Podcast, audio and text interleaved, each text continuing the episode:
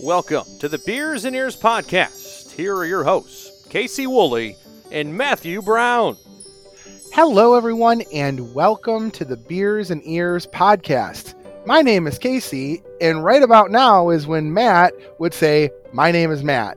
But Matt's not here today, and you're probably going, What? How is Matt not here? It's like episode number 49, and he's never missed an episode. Well, I want to say congratulations to my buddy Matt and his wonderful wife on the newest addition to their family, uh, born last night on the day that we're recording this.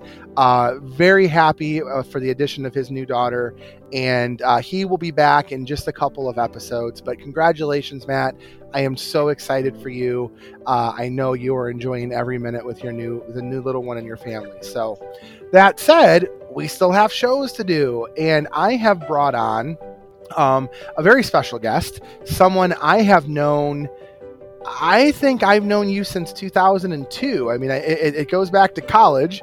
Uh, and this is our really good friend, uh, Amber. Hi, Amber. Welcome on. Hi, thank you so much for having me. And Amber um, has been a fan of the show. I mean, almost since the beginning. I want to say you've been listening to us from the start. And and the reason why we brought Amber on, we're going to talk about the topic of the show in just a minute. But Amber, you have a blog, and a pretty uh, influential one as far as I can tell. Can you talk to us a little bit about that and you know what that's about, how you started it, all that fun stuff? Sure, thank you. My blog is thechaosmanager.com. I have three kids that bring a lot of chaos to my life. So I kind of talk about uh, what we do around the house, fun recipes that they like, activities. And then we also really enjoy traveling as a family, uh, particularly to Disney World. So I kind of talk about different travel advice I have for other families because traveling with kids can be daunting. Absolutely, hundred percent. And and like I said, I've known you since 2002. Your husband, who I've known, also uh, we, we were in college together. He, I was an RA, and he was one of my residents of all things, which I think is just hilarious. So, um, but the reason why we brought, uh, the reason why we brought Amber on is because you guys travel to Disney on a regular basis, and we had a request from one of our listeners of the show, someone I used to work with, Corey, uh, a few weeks back, who had said, Hey, here's a really good idea for a pod episode. Let's talk about traveling to Disney with kids, especially if you're planning it for the first time.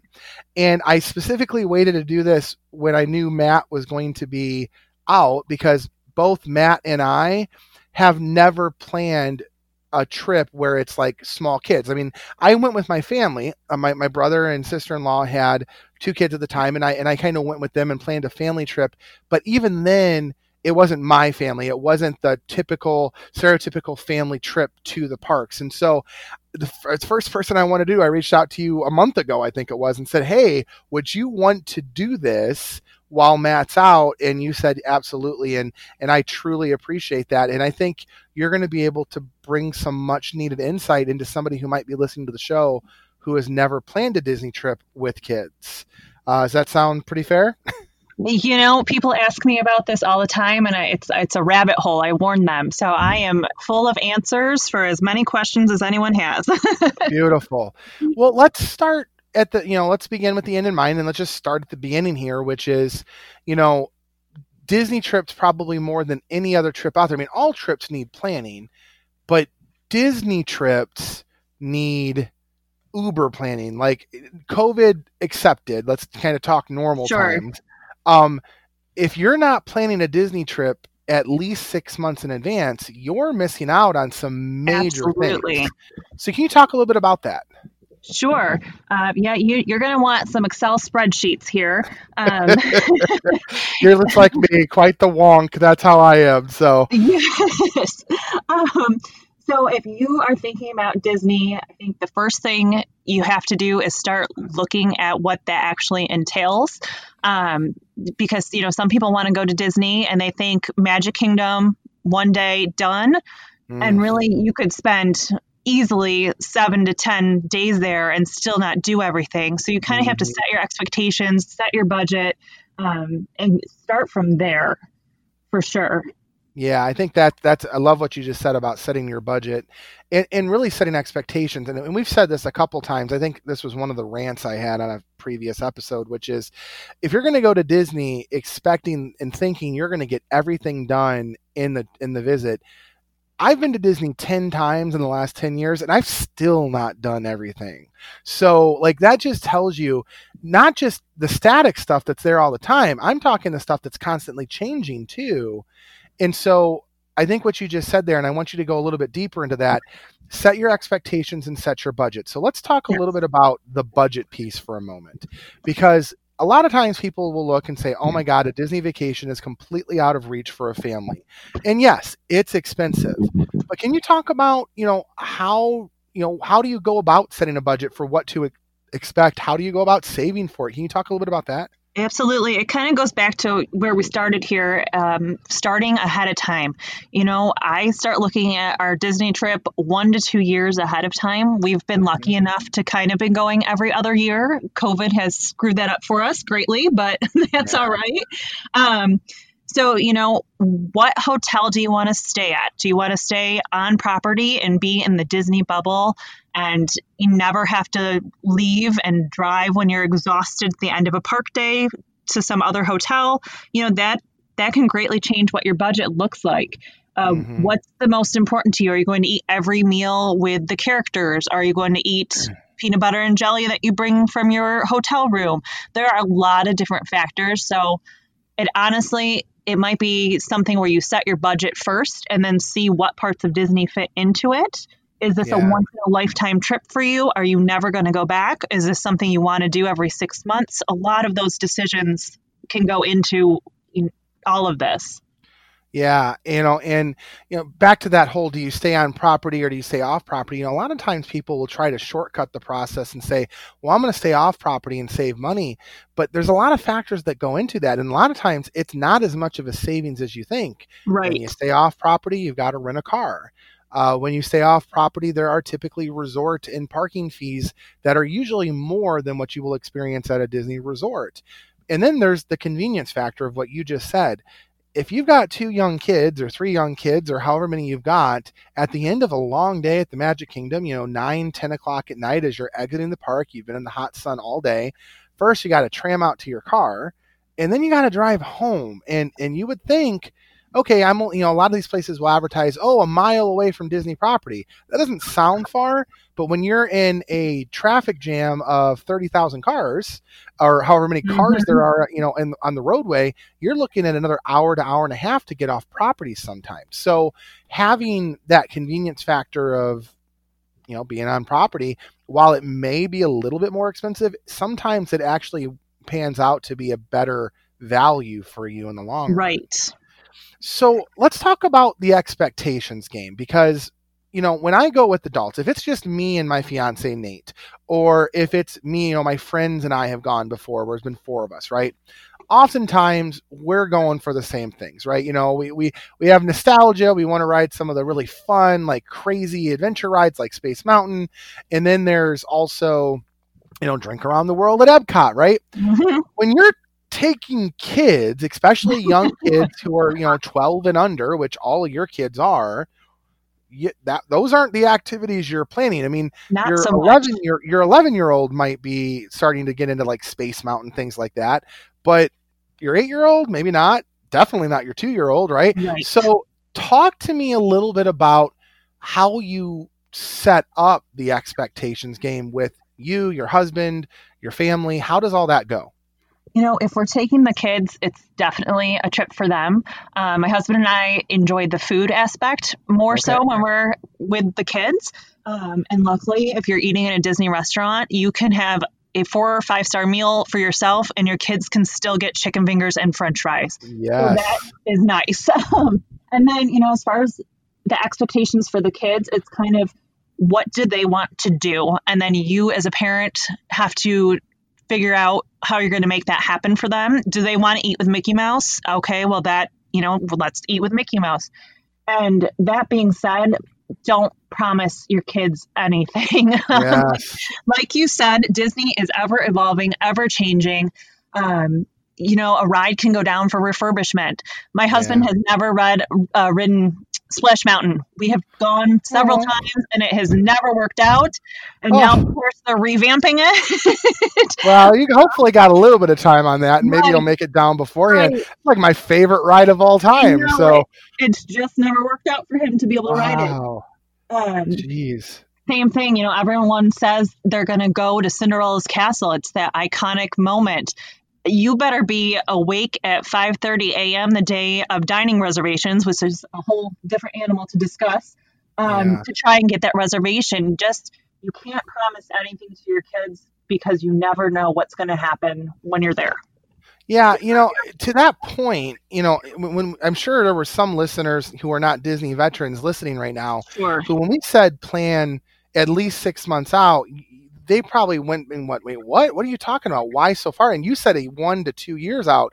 Mhm. here's here's the reason why people don't understand that right so one to two years out first of all that's for starting to kind of start your budget you're probably not going to let your family know that you're doing that that far in advance but you know if you want to start saving x amount per week or x amount per paycheck that's why you're really starting that that far out plus let's be honest with you when you're leaving disney it is the best way to kind of not get the disney hangover of oh my god i miss disney is to start planning your next trip So- hundred percent. so so then as you get closer you know about a year out you know flights start to open up. You can start to book your resort reservation. Actually one of the really cool things that disney does is if you book your resort res- re- reservation you can cancel up to i want to say it's 72 hours in advance and get all your money back if you wanted to.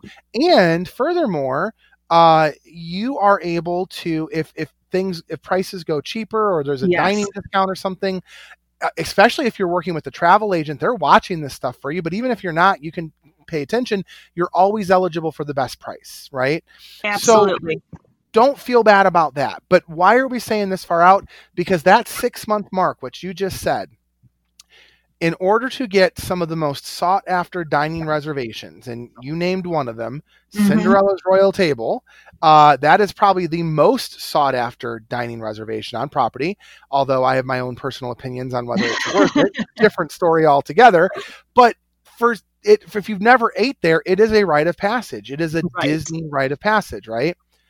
If you're not up at, like you said, 5:30 in the morning, I think the reservations start at six or seven. I can't remember and Eastern you're time. not yeah if you're not right on it and you're, You're not there for probably the first 30 minutes you're not getting a reservation and to what you said promising your kids that they can dine with the princesses in the castle and then not being able to deliver on it that's a you know that's a blow. That can that can hurt. So you got to be prepared to do the field work a little bit. Exactly. so, as far as like choosing what you do, so dining, you know, if you're going to do a lot of character dining, do you find that you and your husband often um, do the dining plan? Is that worth it to you as a mother and father of, of, of kids? To us personally, it is because, like I said, we enjoy the food. So we like going and ordering anything off the menu and knowing it's already paid for. Uh, that being said, every trip I have planned, I've booked it ahead of time and watched those deals like a hawk. And we have gotten really good deals. We've gotten free dining, we've gotten incredible hotel upgrades. Um, if you want to be obsessive about it, you can really make the system work for you. so that's another thing to kind of think about is how much do you care about saving a couple hundred dollars? Um, you know, how much wor- work you want to put into it is how much you can get out of a Walt Disney World trip. Yeah, and, and to that point, I'll also say, you know, we had Chris Wood from Mouse and More Travel on here several months back, good friend of mine. Um, you know, a lot of people think, oh, if I'm going to use a travel agent, I got to pay extra money. No, if you Nope. book through a travel agent, you're not paying extra money at all. They're going to watch that stuff for you. That's what that's what they do. They make their money from Disney. Disney pays them a royalty, but it costs you nothing extra. So think about it. You book directly through Disney, don't use a travel agent. You're having to do all that work yourself. Cost you the same amount of money than if you were to go through a travel agent and they were to do all that work for you and you're also helping out an independent, you know, person who's trying to put their kids through college or whatever.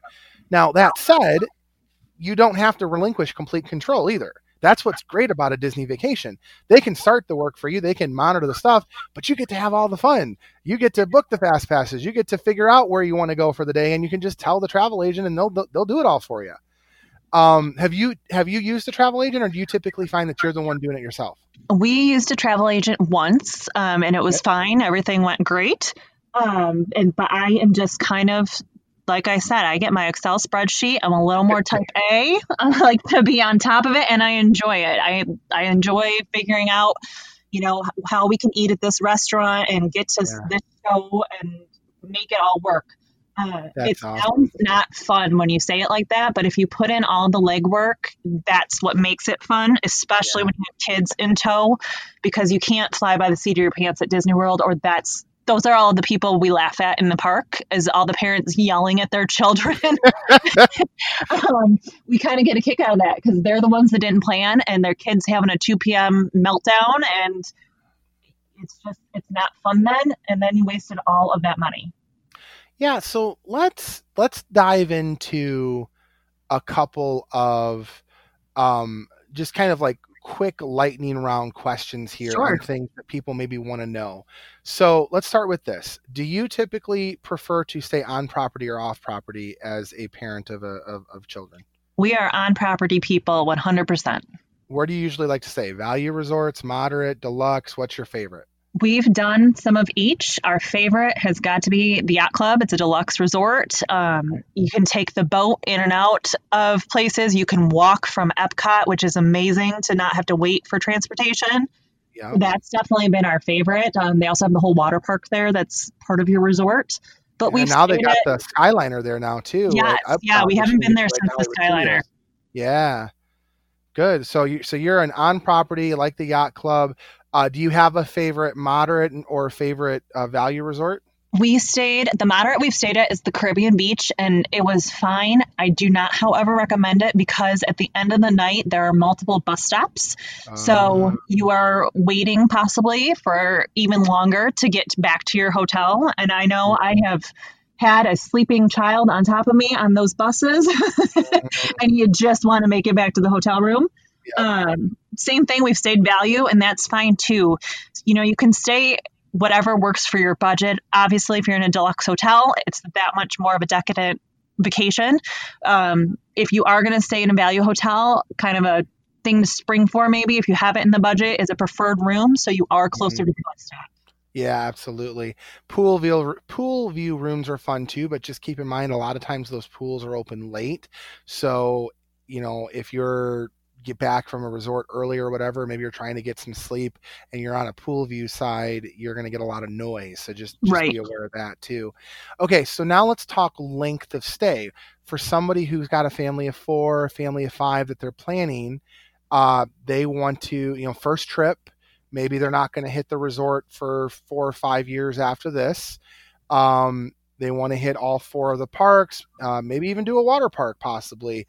What is your recommended length of stay for something along those lines? I think doing a 10 day trip would be pretty much in the sweet spot. We have not been lucky enough to do that. We are definitely the people that cram it all into one week. Okay. Um, and it's exhausting. so I would recommend if you have the time, take a day off in the middle, have a resort day, or go to the water park and chill out, or go play putt putt golf.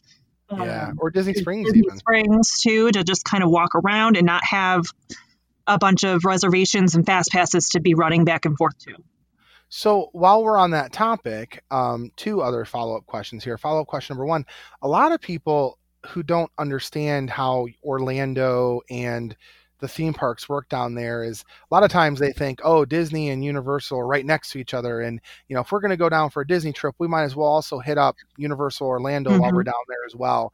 And I always caution people against that to say that that is a whole nother beast to tackle because a you got to plan transportation over there b you're not getting any discounts for going to a different park where you know i always tell people look if you're looking for two extra days of fun you can oftentimes get two extra days added at disney for minimal cost Right. versus if you try to do a islands of adventure and universal orlando day that's you know that right there is almost another 200 and some dollars or more per person to add on for both those tickets. And you got to plan transportation over there. And they don't have a fast pass system because you're not staying on property. If you're staying on property with Orlando, you can get actually get onto their max pass or whatever they call it over there. But I always tell people if you really want to go to Universal, plan that as a separate trip. That could be a Universal Orlando and two or three days in the Orlando area trip Mhm. versus trying to do it all at once. Because again, it's exhausting. Would you agree with that? Oh, 100%. It is it is a vacation you need a vacation from. Yeah. It is. It's you walk and walk. Um, it's completely worth it. Every time we're driving home, we have always driven. Um, So every time we're driving home, we are. Next time we want to do this. Next time we wouldn't do this again. You know, we're always planning the next time. Um, yeah. So it's it's definitely exhausting, but worth it. So let's talk about like kind of what a day looks like. You know, we talked about if possible, and again, I cannot stress this enough. Even if you're doing a week long trip, you know, you know, you hit you hit Magic Kingdom, Epcot, you know, uh, Animal Kingdom, Hollywood Studios. That's four days. You got two other technical days. Usually, it's you know six days, seven nights, or however that works. You talked about having that middle of the week kind of respite, which I cannot di- I cannot agree with you more there. Let's talk about a day though. And are you a sun up to sundown, no rest in between? Do you advocate going early in the morning, taking a break, and going back later at night? What is what is your typical day? How does that look? we go with what our kids are used to. I have early risers, well, two out of three anyway. And then, you know, my third is just so excited to be there that she, she'll get up and go along with the flow. Um, but we are definitely early riser, rope drop people. Um, it's it's so worth it to be there at the beginning of the park. The Magic Kingdom has you know kind of the opening show. Um, a lot of times you get something a special show or character, that sort of thing, if you're the first ones there for other parks. We've been the first family to walk into Epcot and met the security guard before. We've been the first family to go into Animal Kingdom. It's it's just a nice way to start the day before the hustle and bustle of the park is already in full force and the lines are lower. Um, you can hit up temperatures aren't bad either. Yes, the temp is so much better. um, we are. We might have one or two days where we would eat breakfast, like a character breakfast, but for the most Mhm. part, we eat on our way to the parks. Just kind of Okay, grab so a like granola or something like that. exactly. Or eat. Um, we've brought like cups of oatmeal that you can use the hot water, that sort of thing, in your room. Uh, it's really easy. You can even do ordering groceries if you are flying in. Uh, They do a lot of grocery delivery there, but so we start early in the morning um, and get there before the park opens, and that has always worked best for us. But we also don't stay until park closes. We are out of there around eight or nine o'clock at night because our kids are tired and we're tired, and we're going to get up and do it again the next day. So do you do you take a break in between or do you go that whole day? we go the whole day, but we also always, pretty much always, make sure we have a sit down restaurant somewhere in the day, get in the air conditioning, kind of chill out for a little bit, enjoy a meal. Um, you know, if you have younger kids, there are a lot of rides they can't go on, so they can take a nap in the stroller. Uh, Mhm. which I do recommend bringing a stroller, even if you have like a six or a seven year old. Oh, bring yes. that stroller. yeah so what i was going to say is this you know there are a lot of strategies out there and, and again we are literally just scratching the surface when amber and i were planning this she's like this could be a two hour show and i'm like easily it could be a two hour show but when it comes to strategy first of all you got to know your kids Mhm. if your kids are not going 12 hours a day normally don't think they're going to go 12 hours a day simply because they're in a disney park. In Right. the hot scorching sun with sensory overload on everything and everything they've ever wanted is right there in front of them. That's going to even make it even crazier in some cases right? So you have to plan those moments of i'm going to get them out of the sun I'm going to get them away from the music. I'm going to get them away from some of the sensory stuff. Now, some of this could be, like you said, a sit down restaurant.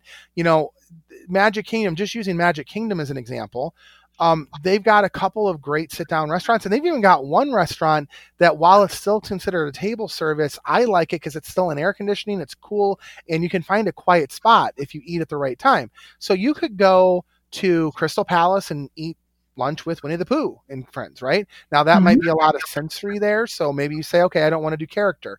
You could go to a Liberty Tree Tavern, one of my absolute favorite restaurants on property, because it's like a Thanksgiving dinner. It's air conditioned. It's quiet, and for kids, you know, you can just relax for a little bit.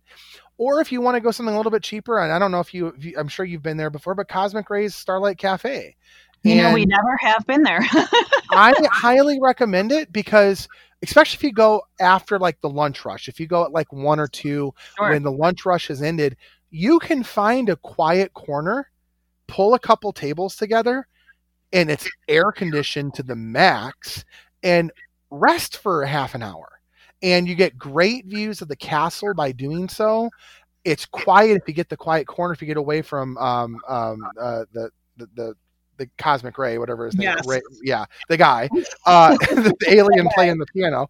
Yep. Um, but you know that, and that's true, really. In any of the parks that you go to, you can find respites like that. I also find shows can do that too. Um, you need a respite for 20 minutes, go check out Carousel of Progress. Mm-hmm. Uh, or or you want to you know keep the kids entertained, go to Mickey's PhilharMagic for a while. If you're even if you're waiting in line for 20 minutes, you are in air conditioning. There's lots of fun stuff to look at. It's calming. It is a great place to get the kids rested for a little while. Absolutely, and to the air conditioning uh, point as well, I know a lot of times you can't bring a stroller into a restaurant. Mm-hmm. However, if your child is sleeping, they will let you bring your child in with you. So you don't have to wake them up to drag them into a restaurant and have a cranky kid with you. Just order them the meal, take it to go, let your kids sleep if they sleep. And if you don't want to lug a stroller in terms of like, you know, if you're flying or whatever, mm-hmm. Disney rents strollers too. We, you know, we did that when we took Lily and Blake and and they they were just fine. I mean, they um, they used it on occasion. Sometimes they didn't use it. My mom used it to push, which was great for her. Um, when we've gone adults trips before, we've rented a wheelchair because sometimes it's just nice to have a place to sit down. You know, as you're walking around. Uh, yeah. You know, we have. I have older kids, obviously, and a younger kid. And once you outgrow the stroller stage, you also lose your pack mule. So if you're bringing kids in, you're going to have snacks with you. You're going to want to bring extra clothes with you. Mm-hmm. Just as an adult, you bring sunscreen and that sort of thing. So it's nice to have a stroller to store all that. Make yeah. sure the squirrels don't get in there, but otherwise, you know, it's just nice to have somewhere to keep that. Um, and then Disney rent strollers. Also, there's other companies that will rent really nice strollers. Yeah. So that's what we have gone with and and I will say this too. You know, if uh, obviously you're packing a bag, you know, when you're with adults, a lot of times you don't have to pack a bag. I try to travel light myself. I'll put my ID and my credit card and some cash in my phone case, and I'll just take my phone with me and I'll take nothing else. That way I don't have to go through bag check. But if you have kids, you're going to have to do that. That's another thing to keep in mind. Bag check mm-hmm. is going to be something that might slow you down earlier in the day or or or if you're park hopping which was going to be one of my other questions here as a new person to disney someone who's playing with kids do you recommend someone who's going to disney for the first time to park hop or not we did it our first time uh, but only once so we okay. tend our strategy is to hit up all four parks yeah. And then on our last day, our two of our favorite parks are the Magic Kingdom and Epcot. Um, so we kind of split half and half on our last day. And I think if you, as long as you're going to get to all the parks at least once, that'll be okay. Um, but if it's not in your budget, it's not in your time frame, you're not missing anything. Uh, yeah, I mean, park hopping is about eighty bucks a ticket. Um, you know, and the more days you add, the more that goes up. Mm-hmm. Not eighty dollars a day, but you know, you figure eighty to hundred dollars a ticket for a average, you know, five you know ticket trip or something. So you got a family of five, right? That's an extra five hundred dollars. Now you have to ask yourself, am I am I willing to pay the five hundred dollars? Exactly. You know that that it just to have the convenience of park hopping. And Matt has discussed this on the show before, which is one of not only is money valuable to you while you're down there, but time is an asset to Yes. you.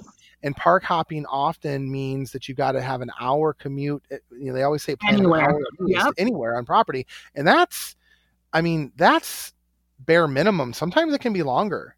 Um, I've seen buses take 30 minutes to get a new bus, and then you got to go a 20 minute drive through, drive wherever you're going, and then you got to go through security again, and you got to go through bag check again, and so yeah, to your point, if you're not going to use it, you don't have to add it when you initially buy the tickets. If you think you're going to use it once you get down there, you can always add it on later. You Um, do usually have to have it um, if you're going to do like one of the free dining deals, which Yes, always you do. Something else is to kind of see is it worth it to you? How much are you going to eat? um, is it worth it adding that park hopper? So Yeah. you do. You got to pack everything up. Uh, you can't keep your stroller open on a bus, so that's something else to consider Mhm. as far as that as well. Yeah, so I mean, as we kind of kind of wrap around the show, I can't believe it's been 30 minutes already. As we kind of wrap around and kind of get to the end of the show, I, I think the name of the game here is, as you said at the very beginning, Amber, you got to set your expectations and you got to be, if you're not willing to do the work yourself, get somebody to do it for you Yes. because again planning a disney trip you know a month out can you do it yeah you could you could feasibly get a hotel room. You're going to pay rack rate. Uh you could feasibly get dining reservations to some of the subpar restaurants.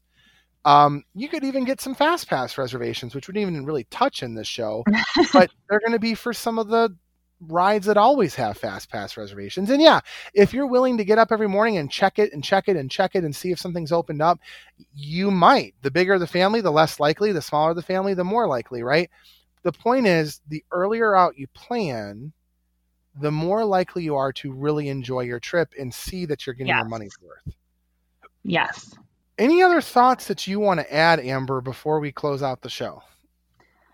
I think it's what what we were saying. Plan ahead. Um, there's just there's so many different strategies and things and ways to think about a Disney trip that it sounds overwhelming. It sounds like it's not fun. I've talked to so many people that think we're crazy, that it's ridiculous to spend this kind of money and time and effort. To us, it is 100% worth it. There's magic there. And when you bring your kid, it doesn't matter how old, my kids don't remember their first trip, but I do. Hmm So it's so worth it to us. That's awesome. And one last question for you. I mean, obviously, you weren't always a Disney expert. Uh, No. obviously, you weren't um, always uh, this well versed in Disney. So, let me ask you this what resources do you have any recommendations for people planning trips where they can go to get some more detailed information i mean does your blog have any of that on it and if your blog does that's awesome and then secondly do you have any other secondary resources I actually have my this is my only Disney post that I made before COVID, and then I got a little discouraged. Uh, but I have an entire post on my blog about resources to start planning your Disney trip. There are books, there are websites. I listed your podcast as one of them. Um, so there there is so much out there. Just be careful. Don't pay some random person money to uh, give you information or coupons. There are no really coupons to Disney, so there are people like that out there. um, but there are just big books to start with if you want to start that way. Um, there's a website called Kenny the Pirate. He is Yep. very knowledgeable. He's fantastic for once you're actually planning your trip. It can be a little overwhelming uh, to just jump in there but there's so many resources out there. Um, just kind of sticking around some web pages and some Facebook groups, you'll get to know the lingo and get familiar with what you need to know before you go. Yeah. And if you are interested in using a travel agent and you're looking for someone who's reputable, Amber's right. You don't have to pay anything out of pocket beyond what you would pay if you were booking a trip yourself. Don't let anybody tell you otherwise. And to your point, Amber, there are no such things as, uh, oh, free or reduced tickets through this third. It doesn't work that way. That's usually a scam. Disney doesn't work that way.